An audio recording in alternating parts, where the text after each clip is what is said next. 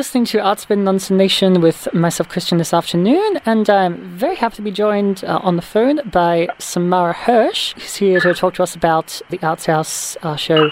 We all know what's happening, which is happening next week, coming up very, very soon indeed. Um, you were just saying you're in the thick of production week this week, so thanks so much for um, making the time to chat to us today. Really appreciate it. Um, no problem. Thanks for having me. Ah, yeah. So, um, could you tell us uh, um, about we all know what's happening from you know sort of initial idea to the hopefully fully formed thing it is now, or nearly fully formed?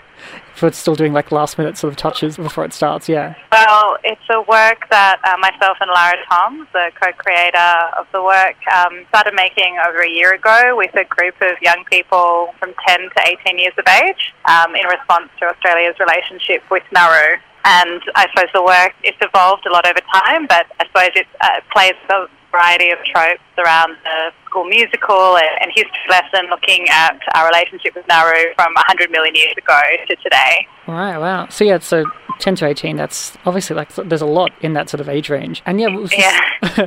so that was always, um, sorry, like a age group sort of voice that you wanted to, to have in this, like as, as well as obviously like the very important issue to, to cover. Yeah, you wanted to have yeah, it was children's quite, voices. It was, yeah, it was quite random that, that age group. We knew we wanted to work with young people, but we, we just did a call out really a year ago to um, kids who are interested in human rights and refugee issues, and also kids who are interested in performing. And these kids, and other kids also, but these kids came forward and showed an interest in that, and that was just the range of ages that came forward. So it was quite amazing for us as well, sort of be sitting in a room with kids, yeah, as young as nine, because we started last year, so nine to 17 at that point, and just having these really interesting conversations around what they think is fair and unfair and their wish to kind of speak up about certain issues. Yeah, yeah, for sure. It's uh, I know it's it's funny like adults' reactions to yeah, I guess like hearing the insights and like the opinions that children have because they always just seems to be surprised whenever a child like you know says something that's intelligent and insightful.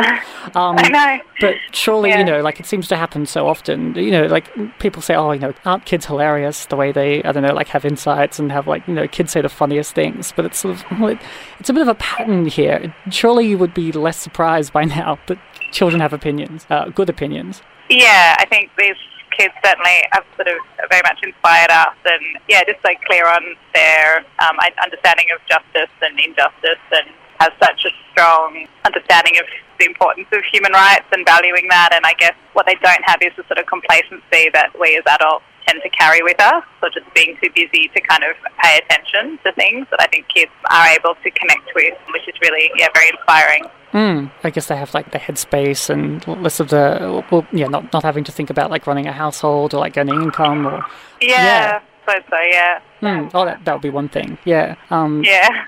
and yeah, I guess like the other thing that mm, like with children, people tend to talk also about you know like the innocence of it or like the purity of childhood or the sort of magic of it, but.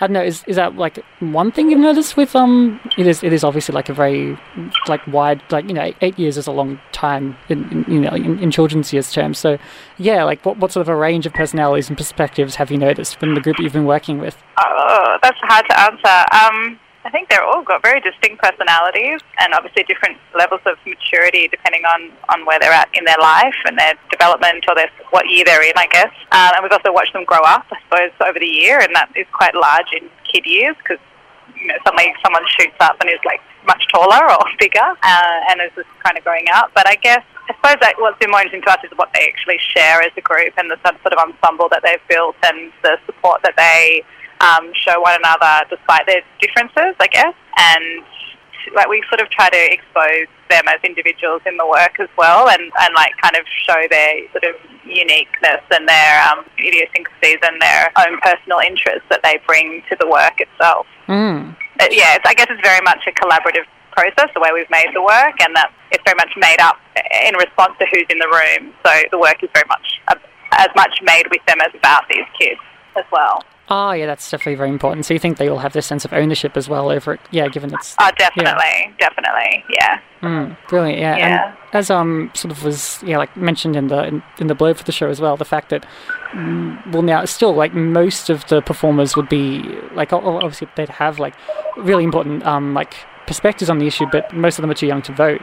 So is that I I don't know like is that um yeah, well, have they sort of talked about like how they how they feel about that, or has has that sort of made you um I know like question the way that society is is um is sort of set up? Yeah, I think a personal interest of mine is around responsibility and legacy, and like thinking about what kind of future people inherit and what kind of future we've inherited as makers, like growing up in the '90s, and what kind of future these guys are inheriting growing up now, and I suppose what kind of Australia are, we as adults handing over to them, and that you know I suppose what's happening with offshore detention is something that's going to sit with shame in our in, in our country's name, looking to the future, um, and that's something that these guys will inherit, I suppose. And so I think there's a disparity of power in this whole thing because they are unable to vote. So in a way, um, they're unable to to kind of well, they, I guess yeah, the disparity is that they're going to inherit this sort of shame that I suppose we need to speak up against. Oh, when you say yeah. we, sorry, you mean um, what, like all, all Australians or? Yeah. All the people, yeah, I suppose. Who, I mean, yeah, people who care about the issue or about people who are who are stuck in Nauru. Mm. I think it, you know, like ex- explaining just what's happening um, with Australia with with offshore detention, sort of, to, you know, to someone who's like unfamiliar with it. So you know, whether it be um, talking about children here, so yeah, like children who are just starting to learn about you know what's happening, or even like a re- recent experience I had with um, uh, like an American exchange student who um, like knew nothing about what was happening when, when she came here. I think it gives you like a um, I don't know if that's something you've had to do, like you've ever experienced yourself, like explaining it to someone who um, who it's very new to, but like what yeah, it's you just find interesting. It's sort of like just how wrong it is, how it reinforces how wrong it is for you when you then have to sort of you find yourself sort of like going over it, you know, from like first principles all the way up to like the full picture. Because it's I guess it's like a it's something that where has been talked about so often like in public discourse. So I don't know, do you feel like in a way it's important to sort of look at it afresh and, yeah, not to... I actually yeah. think what's been most shocking to me is how little people know, and mm. I think hmm. we're sort of, with the title, we all know what's happening. I think we're um, exploring that. Like there is so much access to information, and we kind of started to make that title around the time that the files were leaked in the Guardian, the Nauru files. That sort of basically is, is available online as a database. You can look into so much information, and I suppose we felt that, uh, and yet, sorry, despite that, I'll be talking to people who are really educated, um, and they will ask me if Nauru's in Africa, or they um, don't know. They'll say, oh, it's fine, they're all going to America, or there's just so much misunderstanding or misinformation. And so I think, yeah, yeah, it's sort of hard actually to assume what people may or may not know. I think a lot of people don't know. And I think that's sort of the success of having offshore detention is that you can kind of keep things out of people's awareness. And that's very dangerous. Yeah, definitely. So that would you say that's the main sort of um, aim with we all know what's happening is um, bringing it back to the forefront of people's minds. Whereas if it's happening offshore, that's sort of it's a bit like out of sight, out of mind sort of thing for for many yeah, people. I guess so.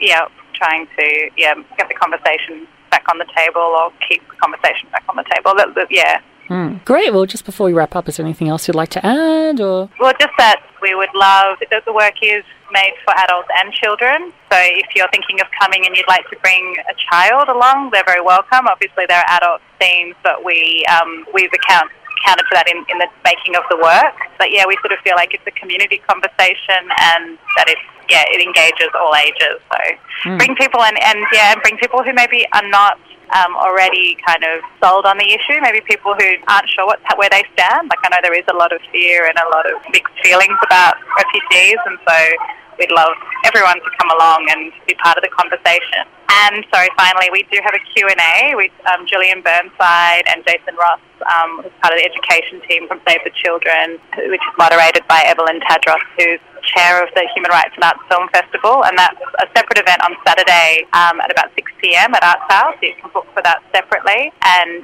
um, you know, if, you, if there's actual questions that people want to ask, that's a really great opportunity to also chat to the cast and chat to myself and Lara and, and those experts. Mm, fantastic. Oh, and of course, the, this, uh, it's on 19th to the 20th of, uh, sorry, to the 22nd of July next week. 19th to 22nd, yeah, and it's just an early time. It's 6.15, so that it is family friendly, and on mm. Saturday it's at 5 p.m., followed by the Q&A. Perfect. Well, yeah, thanks so much for joining us today, and uh, yeah, best of luck with Thank you so much. Well. Thanks for your time, and thanks for your questions. no problem. Thanks.